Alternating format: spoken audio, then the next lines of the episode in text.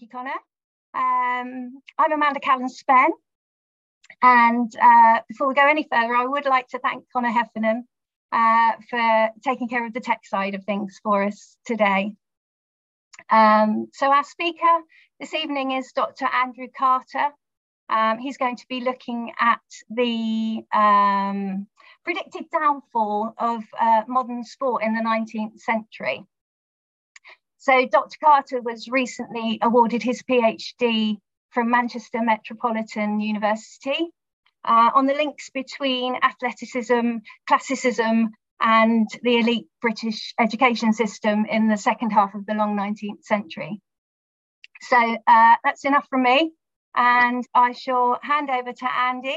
Andy, take it away, share your screen. All right, thank you, Amanda. Uh, thank you, everyone, for coming along. Let me just find the right. Uh... The period between 1850 and the outbreak of the First World War saw radical changes to organised sport in Britain, which led which laid the foundations for the modern sporting landscape. It was also a time when bitter divisions arose concerning who could take part in sport and on what basis. Whilst often portrayed as a simple battle between amateurism and professionalism, the reality was far more nuanced and was based around a series of perceptions and misconceptions regarding class, race, and sex. For the classically educated elite, who codified and now administered many sports, justification for these ideas was rooted in antiquity. They were reinforced at the time by the leading historians of ancient sport, John Pentland Mahaffy, Percy Gardner, and E. Norman Gardiner, who claimed that the event of professional sport in the ancient world had resulted in over specialization, over commercialisation, and widespread corruption, ultimately contributing to the downfall of both Greek and Roman civilization. Writing about the distant past, they frequently broke off from their narratives to warn of the dire consequences for Britain if modern sport were to follow similar paths. But how reasonable were their comparisons? All too often, the conclusions they drew about ancient sport were coloured by their looking at it through a 19th century lens. And although they uncovered an impressive array of factual information about ancient sport, they were often guilty of selectively interpreting it in order to create a narrative that supported the prejudices of their own time. The biggest and most far reaching misconception was the myth of Greek amateurism. It was embellished and manipulated to influence contemporary sport was used not only to try and out more financial rewards, but to introduce blanket exclusions on the basis of class. In 1910, Edward Norman Gardiner published Greek Athletic Sports and Festivals. At over 500 pages, it was packed with photographs and illustrations and combined evidence from ancient text sources, archaeological exploration, material culture, and experiments in recreating throwing and jumping techniques the most thorough examination of sport in the ancient world ever undertaken, it remained the standard text on the subject for much of the 20th century. Given its importance, it's no surprise it was quickly reviewed by the leading scholarly journals, the Journal of Hellenic Studies and the Classical Review. Both of these look kindly on Gardiner's work, paying tribute to his scholarship, but both mainly focused on the same aspect of his narrative, namely the evils of professionalism in sport. In the Journal of Hellenic Studies, Clifford Allbutt declared, professionalism in competitive athletics is a problem that has never been solved. And today it is all the more serious because the true nature of the evil is obscured by the question of money payments. He then went on to talk about problems in the distinction between gentlemen and players in contemporary cricket, before finally getting around to relating this to the rewards that were available for successful athletes in the Greek world. For Allbutt, Gardiner's message was clear. The story of Greek athletics was one of slow and inevitable moral and physical decline, as sport was restricted to over specialized full timers, and the need to draw large crowds led to a debasement of sport in favor of spectacle. Writing in the Classical Review, Robert Latimer mentioned that Gardner was himself an athlete of some repute and that this enabled him to tackle the subject of sports history with both insight and enthusiasm. Latimer outlined the contents of the book, explaining that it tracked the deterioration of sport from being a useful grounding for the bearing of arms to becoming sterile entertainment. He went on to relate that Gardner was ever ready to apply his reading of history to the downward trend of present day athleticism, and not without reason. Gardner certainly was ever ready to do this and did so at regular intervals throughout his text, touching on many of the issues that I'll look at today. He left his readers in no doubt that the downfall of ancient sport was its move towards professionalism, and that this triggered a set of social problems which contributed to the collapse of first Greek and later Roman civilization. He also insisted that a similar fate could befall the British Empire. Gardner was following in a long tradition. In 1749, Gilbert West wrote his dissertation on the Olympic Games. West's purpose in describing the ancient Olympics was primarily to help the readers of his translations of the Ode of Pin, sorry, to help his readers of his translations of the Odes of Pindar to understand the context in which they were written. Pindar was a great lyric poet who lived between 518 and 438 BC and who is primarily remembered today for the four books of Epinikia or victory odes that he wrote for winners at the great Panhellenic festivals of the 5th century BC. The ancient Olympics was one of four great Panhellenic festivals of the ancient Greek world, the others being the Pythian, Isthmian, and Nemean Games. West described the Olympics as being morally uplifting and felt that the awarding of wreaths rather than valuable prizes promoted the idea that one should compete not for reward, but for honour and glory. West was only writing about the Olympics, and these were primarily religious festivals onto which the games element was gradually added over an extended period of several hundred years. Although there is some evidence that prizes were originally awarded for these games, West was correct that by Pindar's time, the only official reward for victory was a wreath or crown of leaves. West's assumption, later repeated by others, was that the victory wreath and the associated glory was therefore the only reward. But victors at the great Panhellenic Games stood to gain substantial social capital from winning. The kudos of victory often launched them on to successful military or political careers on their return home, and they were often rewarded in more direct ways as well. Free meals for life was a common prize for Olympic victors, but some cities also gave their successful Olympians cash, houses, or lucrative civic appointments as rewards, and also built town gates and raised statues in their honour. Alongside these great Pan-Hellenic festivals, which were known as Stephanitic or crown festivals, where the physical prize was only a wreath, were a great many chrematitic festivals which offered more concrete prizes. The word chrematitic comes from the Greek word chrema, meaning money, but this does not necessarily mean that cash prizes were on offer. At the most lucrative of all the ancient games, the Panathenaic games, the prizes were large quantities of sacred olive oil in specially decorated amphora, which could be sold on at great profit. And to give some idea of their value in today's money, the winner of the boys' sprint race would have received oil worth well over £10,000, whilst the top prizes for men would probably be more in the region of a quarter of a million pounds. West thought the Olympics were good for society and provided a focus for Greek identity, promoted peace, and created an environment where trade could be done. However, he also originated the idea that athletics was in a long and slow decline from the time of Plato through to the Roman period. He claimed that money corrupted sport, and he used the word professional to describe Greek athletes. In West time, the concept of amateurism was still relatively new, and focused on enjoyment as a primary motive rather than necessarily ruling out any simultaneous pecuniary interest. But it is understandable how his use of the idea of ancient professionalism might encourage his successors to imagine that, just as in their own time professionalism had its amateur counterpart, this might also have held true in antiquity. A century later, amateurs still meant to play for love rather than to rule out cash prizes. When the Philathletic Club was formed at Harrow School in 1853, their first meeting ordered an expensive set of trophies. And rowing and athletics races at Eton College featured generous cash prizes.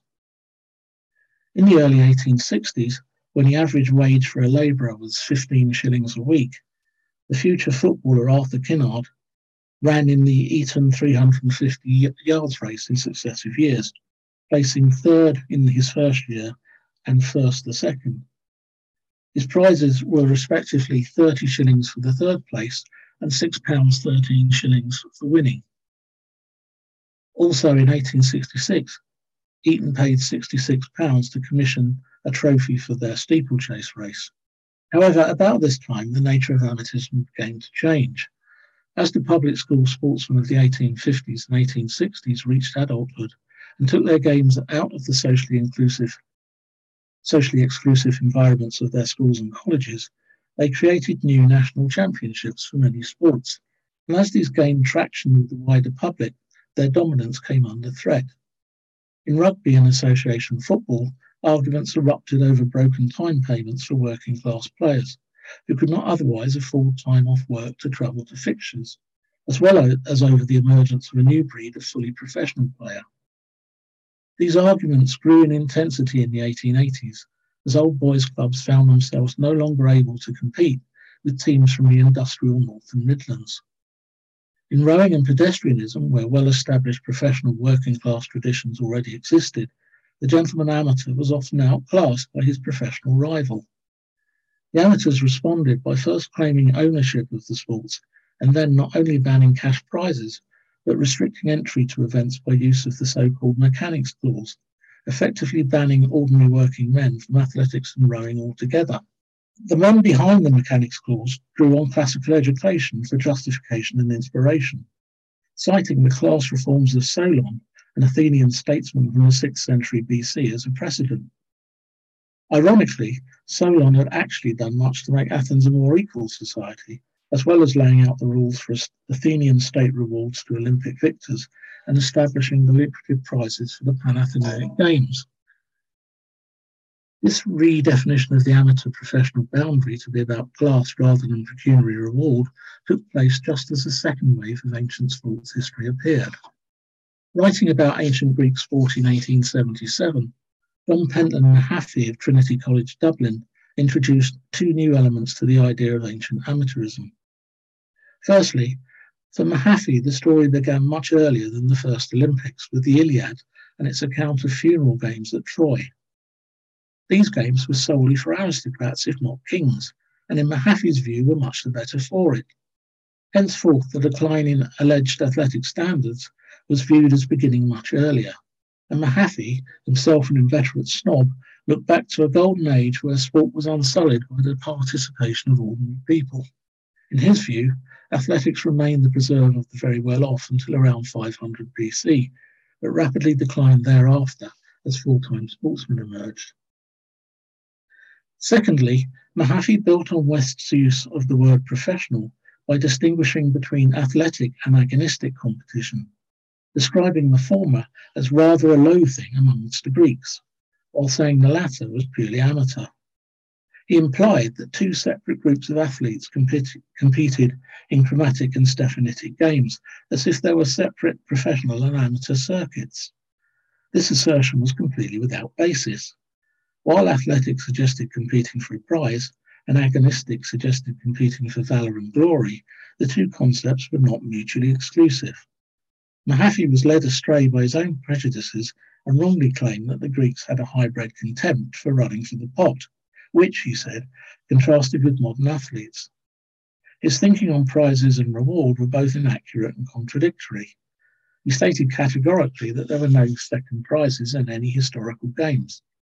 This wasn't the case at all, as at the Panathenaic Games there were valuable second and third place prizes. Mahaffy himself mentions the prizes given out to all competitors in the funeral games of the Iliad, which he compared to being like uh, a public school prize day. Edward Norman Gardiner also began with accounts from Homer, which he regarded as literal and largely unaltered by generations of oral transmission. In Homeric times, games were often related to aristocratic funerals, and prizes were offered such as tripods, oxen, ox hides, and even women. Gardner was at pains to explain that the value of the prizes was meant to show the generosity of the giver or to honour the dead, rather than to attract competitors. With an eye to the amateur ideal, he regarded the awards for competitors as gifts rather than prizes in the true sense, although the fact that prizes were allotted for specific positions in particular events may suggest otherwise. He claimed that by the close of the 5th century BC, there was a clear distinction between professionals and amateurs, claiming the former were referred to as athletes and the, and the latter as idiotes. Like Mahaffy, he was applying the parameters and terminology of his own time and its accompanying assumptions regarding class and pecuniary reward inappropriately to the past. The distinction between athletes and idiotes was really about whether they took sport seriously or casually, or effectively were skilled or unskilled. One of the rules of the ancient Olympics was that all competitors had to arrive at Olympia at least a month in advance of the festival and undergo tests and preparations under the watchful eyes of the Hellenodikai, the Olympic judges, to ensure that they were fit and proper persons to compete. Athletes were checked to make sure they were of good character, to assess which age group they should compete in, and to make sure that they were bona fide Greeks but they also had to come up to a standard of competition which the judges felt was strong enough to properly honour the gods. At the very least, an athlete had to have at least five weeks spare and be well accomplished at their sport to compete at the Olympics or in other crown games. However, given that competitors came not only from Greece, but from as far afield as Egypt, Spain, and beyond the Black Sea, it must have taken many competitors several months to reach Olympia. This was a serious undertaking requiring considerable resources and backing. In the early days of the Olympics, it was probably only aristocrats who had the time and resources to take part. But such was the competition between Greek city states and the kudos to be gained from victory that many began to scout and train potential competitors from an early age, using a mixture of public finances, private donations, and investment. Some cities, such as Croton in Italy, even went so far as to lure athletes from other states to compete for them by offering property and financial inducements. With the four year cycle of major Panhellenic festivals and the many local festivals spread across the Greek world, it was possible for some athletes, along with their trainers, to go on the road for extended periods, sometimes for years at a time. And by any standards, this would have been a professional undertaking. After Mahaffy, Percy Gardner had expanded on his work in the 1880s with a number of articles on ancient sport and a book, New Chapters in Greek History. For Gardner, professionalism meant specialized training and diets, which he regarded with distaste, if not as a form of cheating. But he was surely guilty of imagining ancient sport through the eyes of a middle class Victorian when he wrote that the professional element of the competitors came in and the gentlemanly spirit went out. Percy Gardner was assuming that because they were aristocratic, early Greek athletes were men of honour and therefore behaved like Victorian gentlemen. Gardner was right that ancient Greek aristocrats were men of honour, but their sense of honour and what it entailed was very different from that expected of a 19th century English gentleman. His statement also carries the unspoken middle class Victorian assumption that sportsmen from the lower classes, particularly those who played sport for a living, are both less honourable and naturally predisposed to cheating and gamesmanship. In his introduction to Greek athletic sports and festivals, E. Norman Gardiner took a similar line, talking about the old games having an honourable and friendly rivalry, a phrase which conjures up an image of cordial Oxbridge men shaking hands at the end of a hard-fought contest. This misses a fundamental difference between the ancient Greek and British Victorian attitude to sport. The ancient Greek, sport was emotionally charged and winning was everything. Gardner regarded cheating and corruption in ancient sport as the inevitable side effects of rising professionalism and said so often. However, cheating and corruption in ancient Greek sport were never solely about money, but were the byproducts of a must win culture. Cheater, cheating had always been an issue at the ancient games, hence the need for the judges to keep the athletes in line by force with the Hellenodikai beating wayward athletes with staves. This contrasted sharply with the idea, this contrasted sharply with the ideals of 19th century Corinthian footballers who were outraged by the introduction of the penalty kick on the grounds that it acknowledged the unthinkable idea that deliberate foul play was even possible. Not only was deliberate foul play possible in ancient Greece, it was also fairly common. This was evident from the row of zanes bronze statues of Zeus paid for by fines for bribery, which lined the entrance to Olympia. Greek city states were keen to outdo each other for political reasons, and this led to incidents of bribery and poaching each other's athletes. Gardner happily seized upon this to draw parallels with the emerging transfer market in association football. While Norman Gardiner's dire warnings from ancient sport were usually explicitly aimed at modern football, his arguments were somewhat undermined by the fact that ancient Greeks did not really play team games. The Victorians, on the other hand, had consciously developed and promoted team sports as a means of instilling discipline, loyalty, and identity into unruly public schoolboys. Team sports were in obsession in schools and universities, with the best footballers and cricketers soon becoming objects of adoration to masters and younger pupils alike. The successful school sportsman was marked with caps, colours, blazers, and privileges. In some schools, they were referred to as hearties or bloods. Ordinary rules did not apply to them, and they were often a law to themselves. The sporting exploits of successful former pupils were breathlessly followed in school magazines, especially if they won an Oxbridge Blue or an international cap. By the 1880s, the British Empire was in the last throes of imperial expansion, and the mood in public schools embraced the cult of heroism to encourage pupils to prepare for military careers. Schools introduced rifle corps and concentrated more on the heroical aspects of classical literature. Sporting heroes sometimes literally became military heroes and were celebrated in verses like Newbolt's Vita Lampada, linking cricket at Clifton College with the Battle of Abu Klea. Other sporting heroes like Alfred Lyttelton and William Grenfell went on to hold high political office. As in the glory days of Athens, sportsmen could gain substantial social capital from their successes and ride high militarily and politically. But the First World War was to have a devastating effect on this generation of public schoolmen, and they would be disproportionately slaughtered on the Western Front.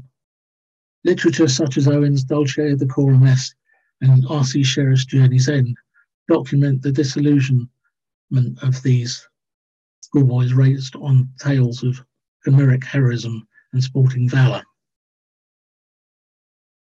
E. Norman Gardiner ignored this aspect of public school sporting heroism, instead drawing comparisons between gladiatorial and equestrian sporting celebrity in Rome with the public adoration of working class professional footballers, portraying hero worship as one of the evils of modern sport, writing that we have seen the same growth of competition, the same hero worship of the athlete, the same publicity and prominence given to sport out of all proportion to its deserts, the same tendency to specialization and professionalism.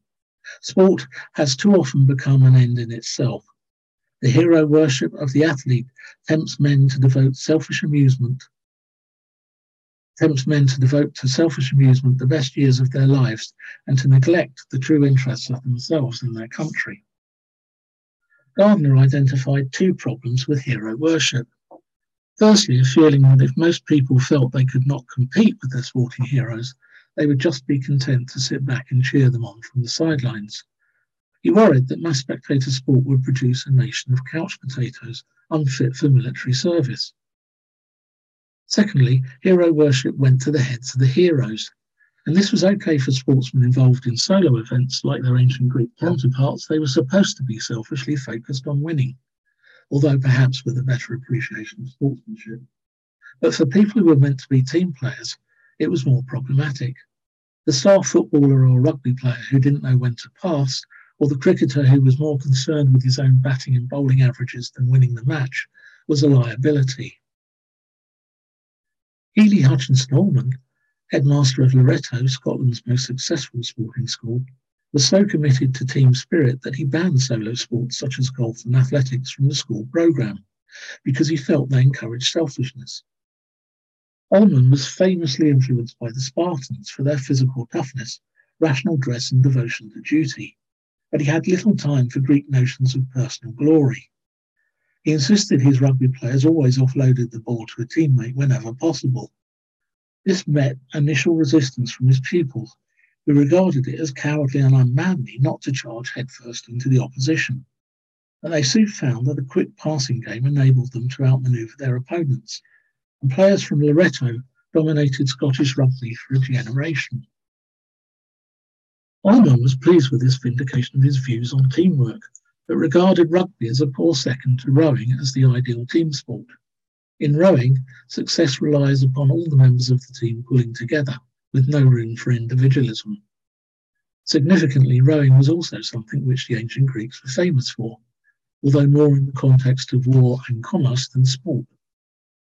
Edmond Warre, headmaster of Eton and England's leading rowing coach of the 19th century, claimed that rowing was the basis of European civilization. It had brought the alphabet from Phoenicia and defeated the Persians at Salamis. Warre was an expert on ancient Greek rowing. He built a full-scale replica cross-section for trireme, with which to explain ancient rowing to his pupils.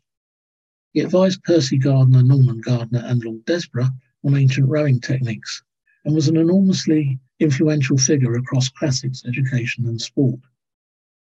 The amateur rowing establishment in England, dominated by Eton and Oxford men, had long been associated with classical ideas. But in the late 19th century, as Henley came to be regarded as the centre of the rowing world, rowing culture was even more heavily steeped in classical references, and rowing literature was awash with Latin and Greek quotes. Percy Gardner, keen rower himself, wrote on ancient rowing races for the Journal of Hellenic Studies. In part, he admitted that he did this to advertise the long pedigree of his own sport. Amateur rowing was proud of these ancient roots and made much of them, not least in the promotion of the mechanics clause and in building strong ties with Pierre de Coubertin in the, year, in the years leading up to and after the re- revival of the Olympics. But here too there is something of a paradox. Rowing was important to the Greeks, but was never deemed worthy of inclusion in the ancient Olympics. According to Warre, both Greeks and Romans enjoyed boat races, but under the Romans and later the Venetians, rowing became the preserve of galley slaves. Warre equated slaves with professionals and felt neither they nor the boats they rowed in were worthy successors to the Greeks. Percy Gardner also concluded his study of ancient racing by stating that it is not likely that the galley races of the Greeks would be of much interest to the modern athlete or oarsman.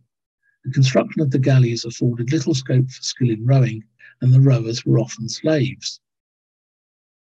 This is a point often also repeated by Norman Gardiner, who dismissed Roman sport as a pale shadow of its Greek forebear. He saw slaves as equivalent to professionals and did not regard them as proper sportsmen. Thus, although the rowing fraternity in late 19th century and early 20th century Britain made much of their classical antecedents and played a major part in the Hellenization of the revived Olympics, they selectively harked back to Athenian rowing at a very specific point in time. This was especially ludicrous given that British rowing had clear and demonstrable roots in Northern Anglo Saxon culture, with little or no direct input from the galley cultures of the Mediterranean. Percy Gardner and Norman Gardiner both alleged that the professionalisation of ancient sport had led to specialisation, which in turn caused physical degeneration. Different body types have natural advantages in different events, and specialized diets and training can adapt the body to make it more likely to suit a particular discipline. This is something the ancients were well aware of, and there are several surviving texts on diets and training. Percy Gardner singled out Herodicus of Selymbria for spoiling athletics by introducing specialized diets and coaching, but he was just one of many. By the Roman period, there were well established and powerful guilds of athletes and trainers. The Greeks themselves were aware of specialized body types. Without the modern innovation of a range of weight classes, combat events, wrestling, boxing, and pancration, all came to be dominated by heavy muscular men. This would have also been true of some ancient throwing and lifting events, although in the ancient Olympics there were no standalone throwing events such as the discus and javelin, and these only appeared as part of the pentathlon. As a successful pentathlon, as a successful pentathlete had to be able to run, wrestle, jump, and throw, and thus needed the right balance between weight and power. They had to have a less heavy and more generally um, flexible body type. Aristotle regarded pentathletes as the finest specimens of mankind because of this. And ancient statues of discus throwers representing this ideal body type were popular across the Greek and Roman world. And this was coincidentally the type of body aspired to by the English gentleman amateur.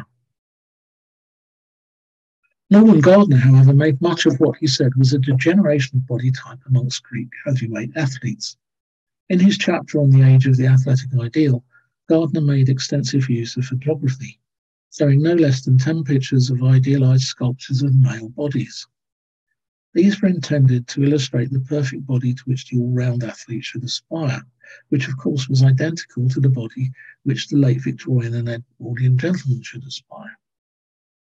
But in his subsequent chapters on the decline of Greek athletics and sport in the Roman period, Gardiner only includes one sculpture, a heavily muscled representation of Heracles.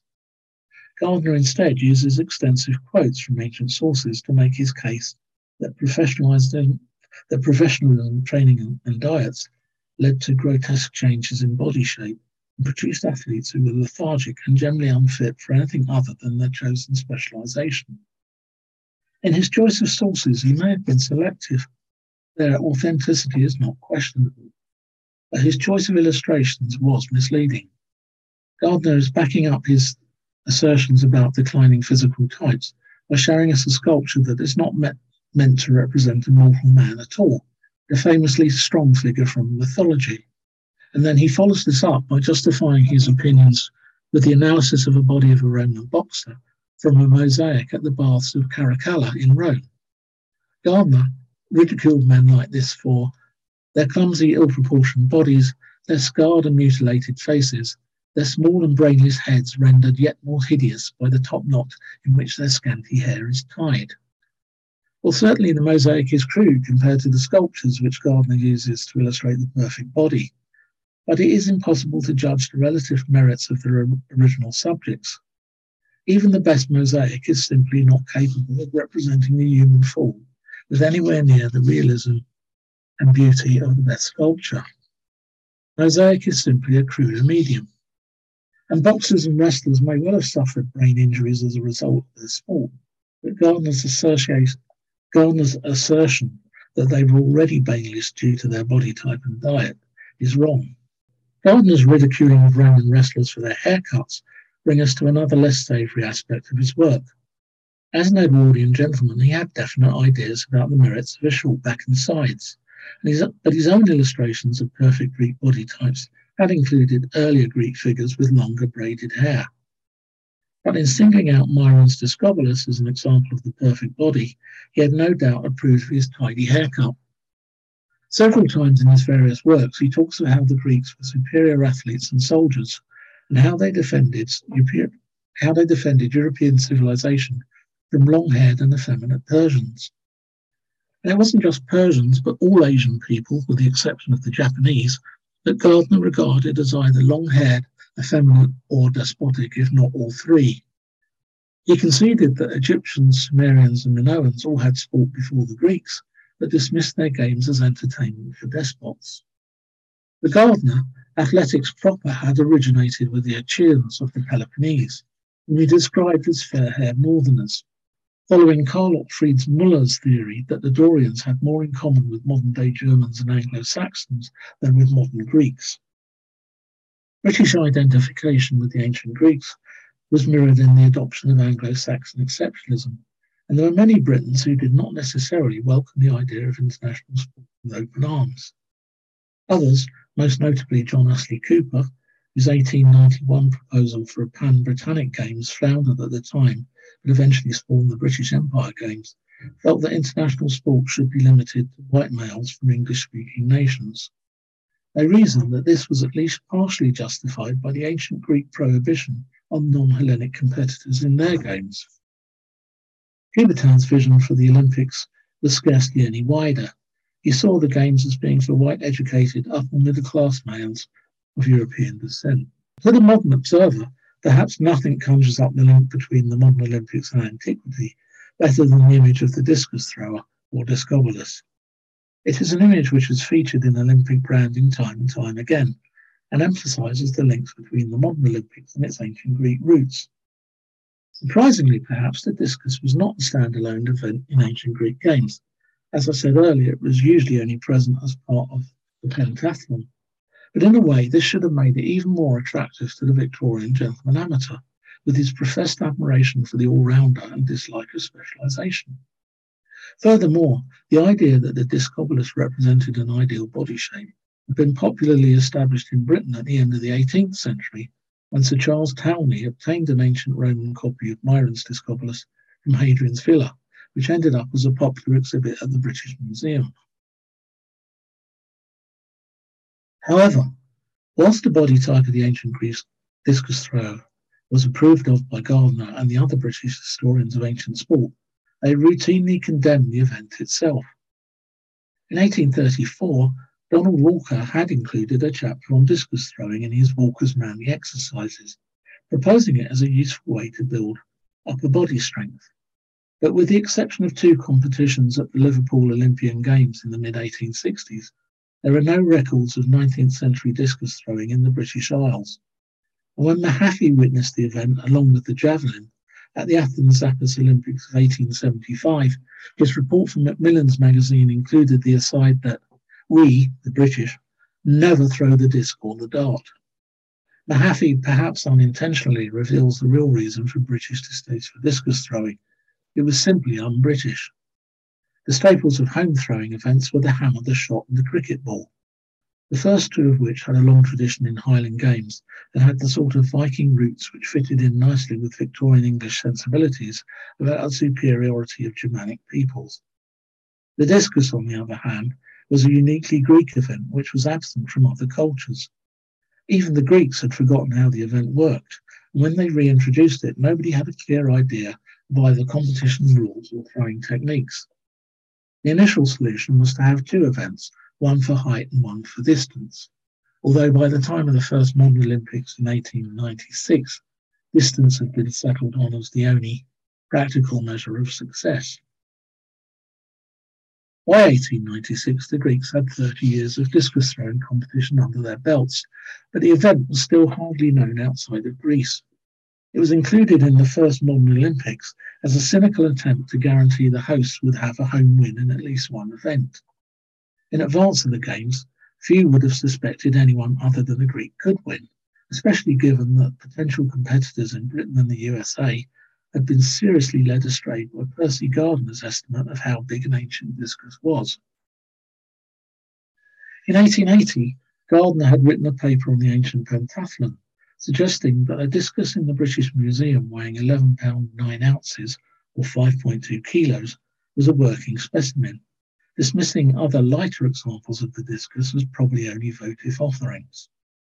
Why Gardner reached this conclusion is a mystery, particularly given that ancient sources suggest that a discus could be thrown quite a long way, and that most discuses found in excavations were much smaller.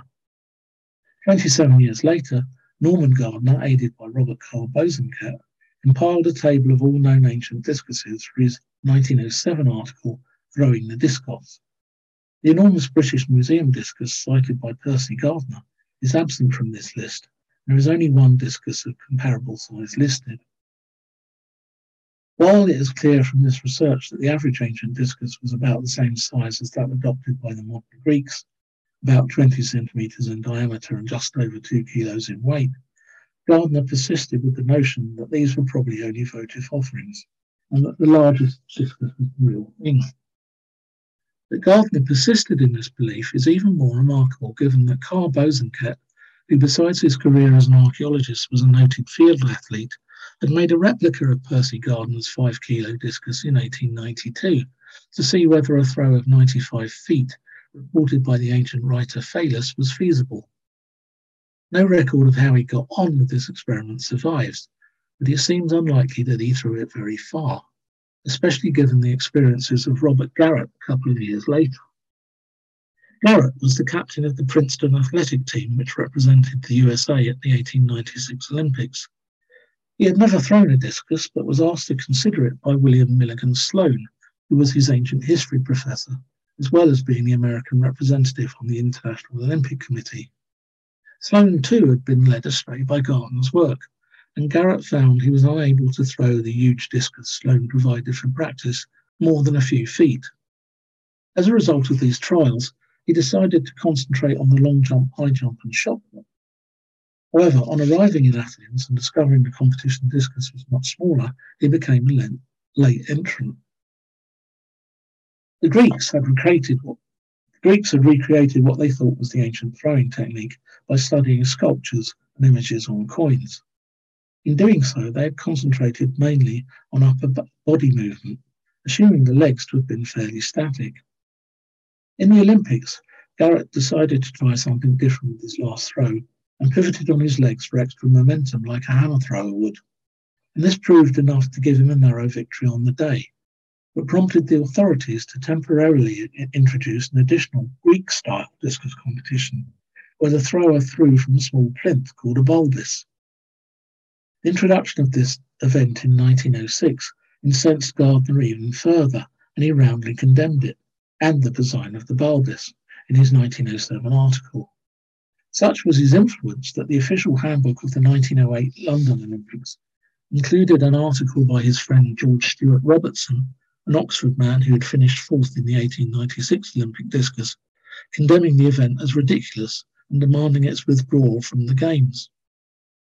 The Greek version of the event was withdrawn after 1908, after which discus throwing developed as a modern freestyle event in which a succession of Central European specialists developed ever more successful techniques. Ironically, these techniques favoured those with a heavy build, very different from the ideal all round athlete depicted by ancient Discoboli. Meanwhile, a succession of British voices called for the discus to be dropped from the Olympics altogether. Today, we've only had time to touch on some of the issues raised by Victorian Edwardian historians in relation to sport in their own time.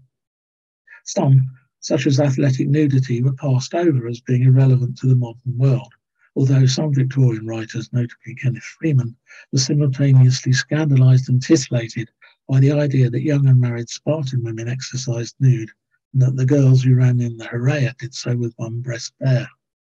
Yet, despite this evidence that women in the ancient Greek world at least took part in some forms of sport, most commentators instead concentrated on the fact that women were banned from even watching the Olympics, something which was used in some quarters to justify female exclusion in modern times. Other familiar features of ancient sport such as hooliganism by spectators and stadium disasters, both of which happened a fair bit in the ancient world and with far greater loss of life than anything experienced in the 19th or 20th century, were absent from the dire warnings about future sport, perhaps because they were thought to be in bad taste. We can only speculate about what Gardiner would have thought about sport today. For a man who raged about the excesses of professionalism, the time when most professional sportsmen earned little more than factory workers, the incomes of top athletes today would presumably have triggered an apoplectic fit. Gardiner might also point to Britain's diminished place in the world since his day and claim his views were vindicated, although in reality, the economic, social, and political factors that contributed to Britain's decline had little to do with sport directly. And indeed, there's a certain irony that one of post industrial Britain's most valuable assets is the English Premier League. And it's also ironic that even as Britain's global political power has declined in the post Cold War world, our Olympians are more successful than ever, albeit that they're now mainly professional rather than amateur.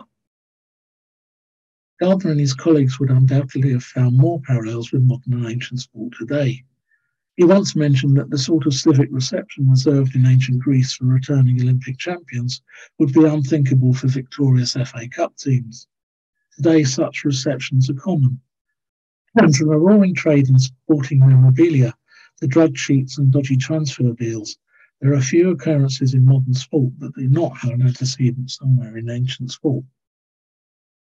I'd like to finish by reiterating that despite their habit habit of attempting to draw object lessons from ancient history to discourage trends they didn't like in contemporary sport. Mahaffy Gardner, Gardner and their colleagues were nonetheless remarkable scholars who unearthed a great deal of accurate information about sport in the ancient world when considered in context. They uncovered a complex sporting environment with many sophisticated features which we would recognize from sport in our own time. Where they were led astray was in their interpretation of the similarities between antiquity and their own time and how they used these. This was exacerbated by the educational environment they were part of, in which classicism and athleticism, the overwhelming components, combined with a heightened sensitivity to class and social status, which blindly encouraged a dogged adherence to an amateur ideal based on an idealized and romanticized past which never existed in reality. Thank you. Thanks so much, Andy. That was really fascinating. Um, we'd love to hear your questions and comments. So if you if you uh, would like to ask Andy a question or comment, um, you can pop it in the chat or just pop your hand up and uh, draw attention to yourself and you can ask the question yourself. And while we're waiting for people to gather their thoughts, Andy, that was a, that was really a lot of information, really good. Um, perhaps if I can just ask uh, something, I, I think this this concept of, of um, studying historic kind of predictions of the future, I think it speaks to all historians, not just sports historians, and and and I think we're tempted to um, to think that we've got some kind of um, what would I say privileged view of the future because because we study the past um, and we sort of you know we kind of say things like oh well if you if you studied history you'd know what was going to happen. Um, so do you think that that your research um, kind of supports the fact that historians have um, a bit more of uh, kind of insider knowledge, or does it does it crush our dreams of of what we what we think we know? Um, I think it can be taken either way. Um, I think in the case of uh, of what I've just talked about, it, it's a good example of historians who get so wrapped up in wanting to have a certain lesson from the past that they were prepared to bend the past in order to to create the lesson. Um, I think, to an extent, some of the things which they talk about have come to pass, but they've played out in a very different way to what they might have expected. Um, but at the same time, I think there are some elements which which are um, which which do play out as more true. I think um, one of the people there that I didn't complain about too much was uh, Gilbert West. Um, now West is is very little known nowadays, I think, and and is a very underestimated figure. Um, but two two things which are really important, I think, about West's work um, in doing his dissertation on the Olympics um, was firstly, he was the first person really to get to grips with the idea of footnotes and, and marking down your sources.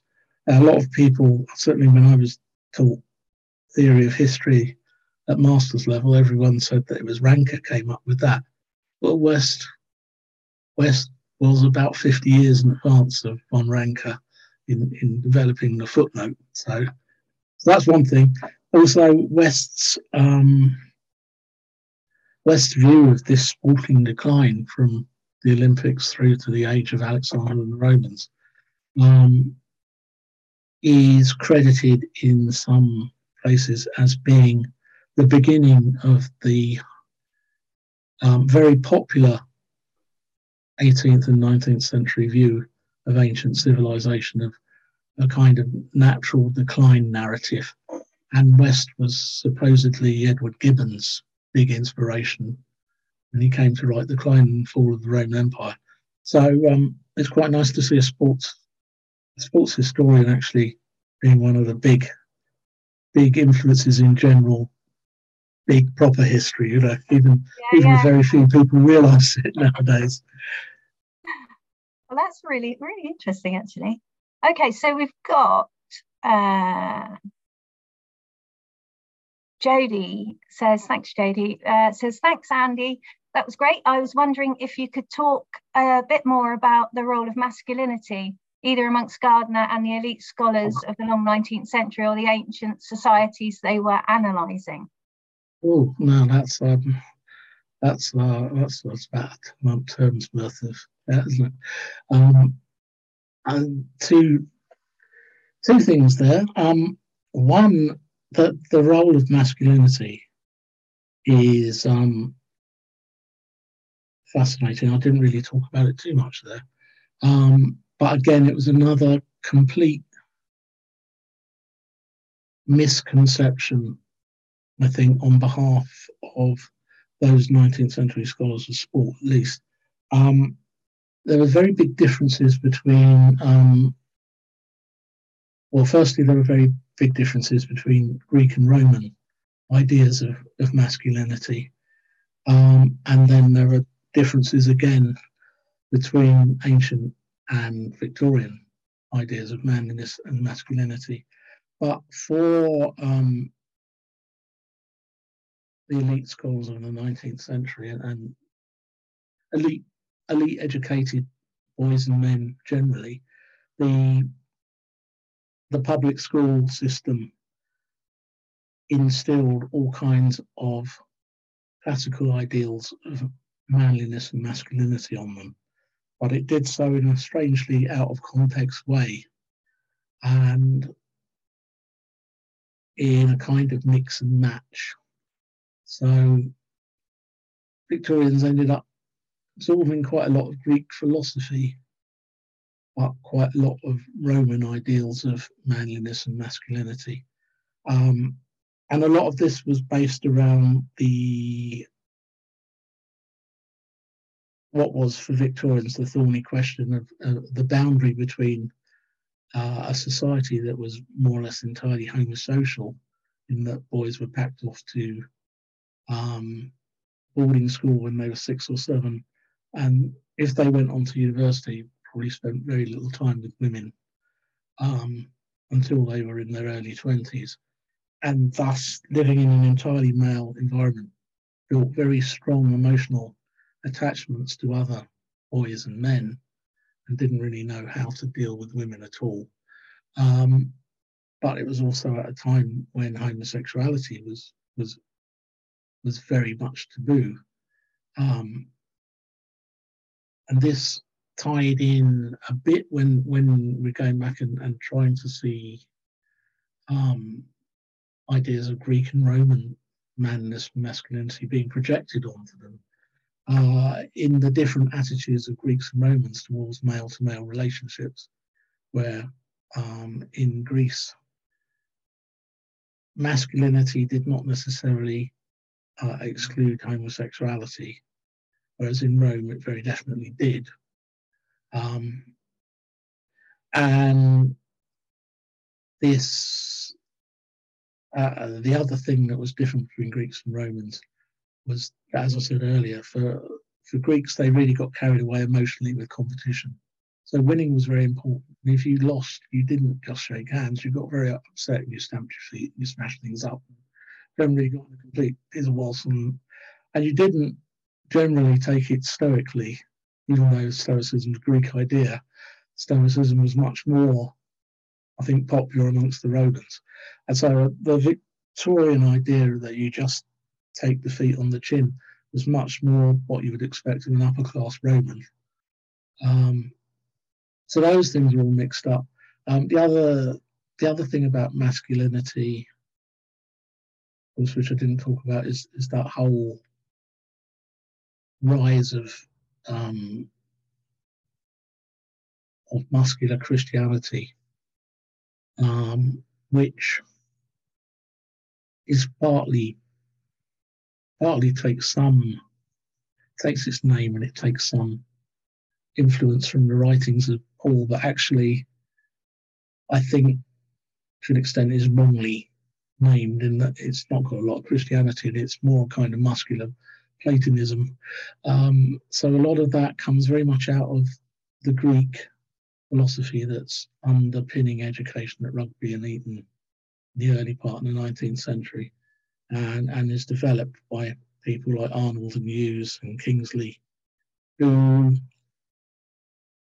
are influenced very much by Greek philosophy about the body and masculinity, uh, but putting this veneer of Christianity on it to make it socially acceptable at the time.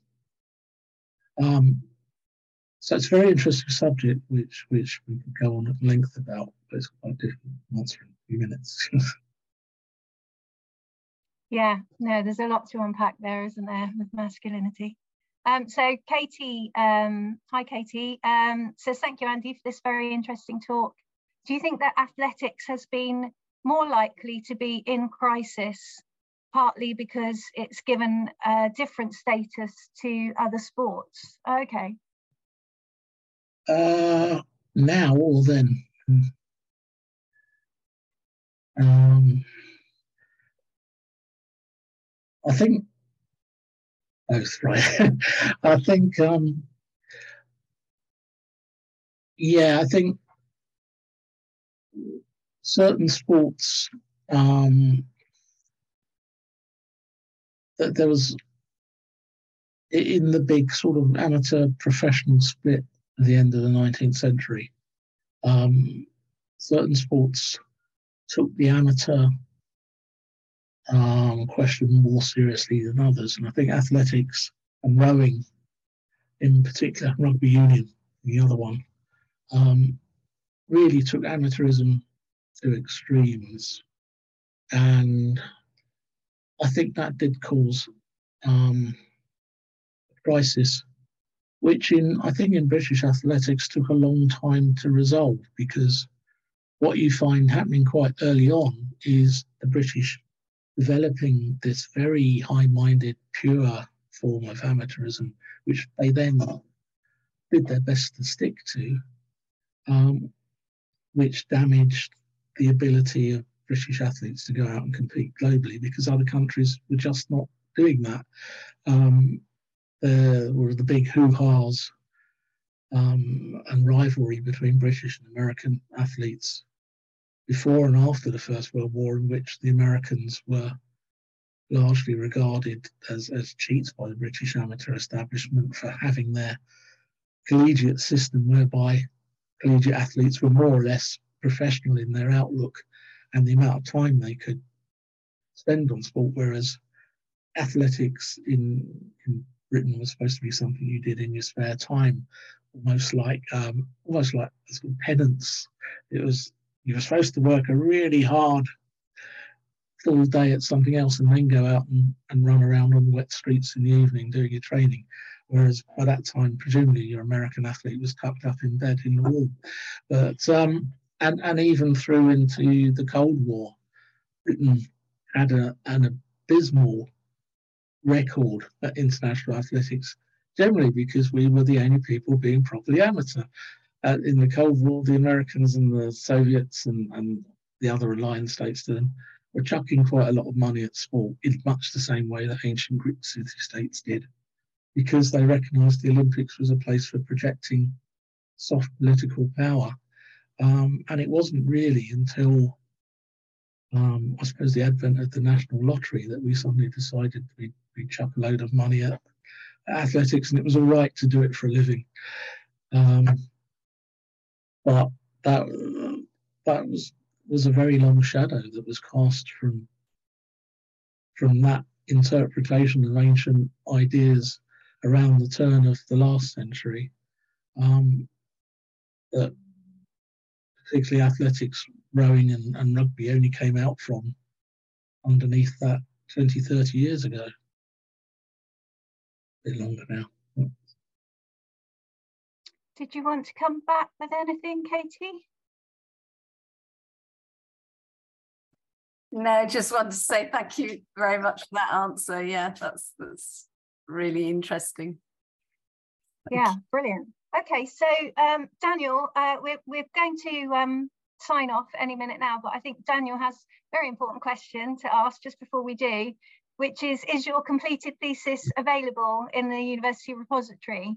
Um, um, it will be available any day now. Um, I've I've put my uh, minor corrections back, and it's it's going through the extremely slow process of Manchester Met's internal admin. I'm, I'm quite happy um, to email a PDF of it out to Daniel if he'd like one, if um, if he gives me his email address.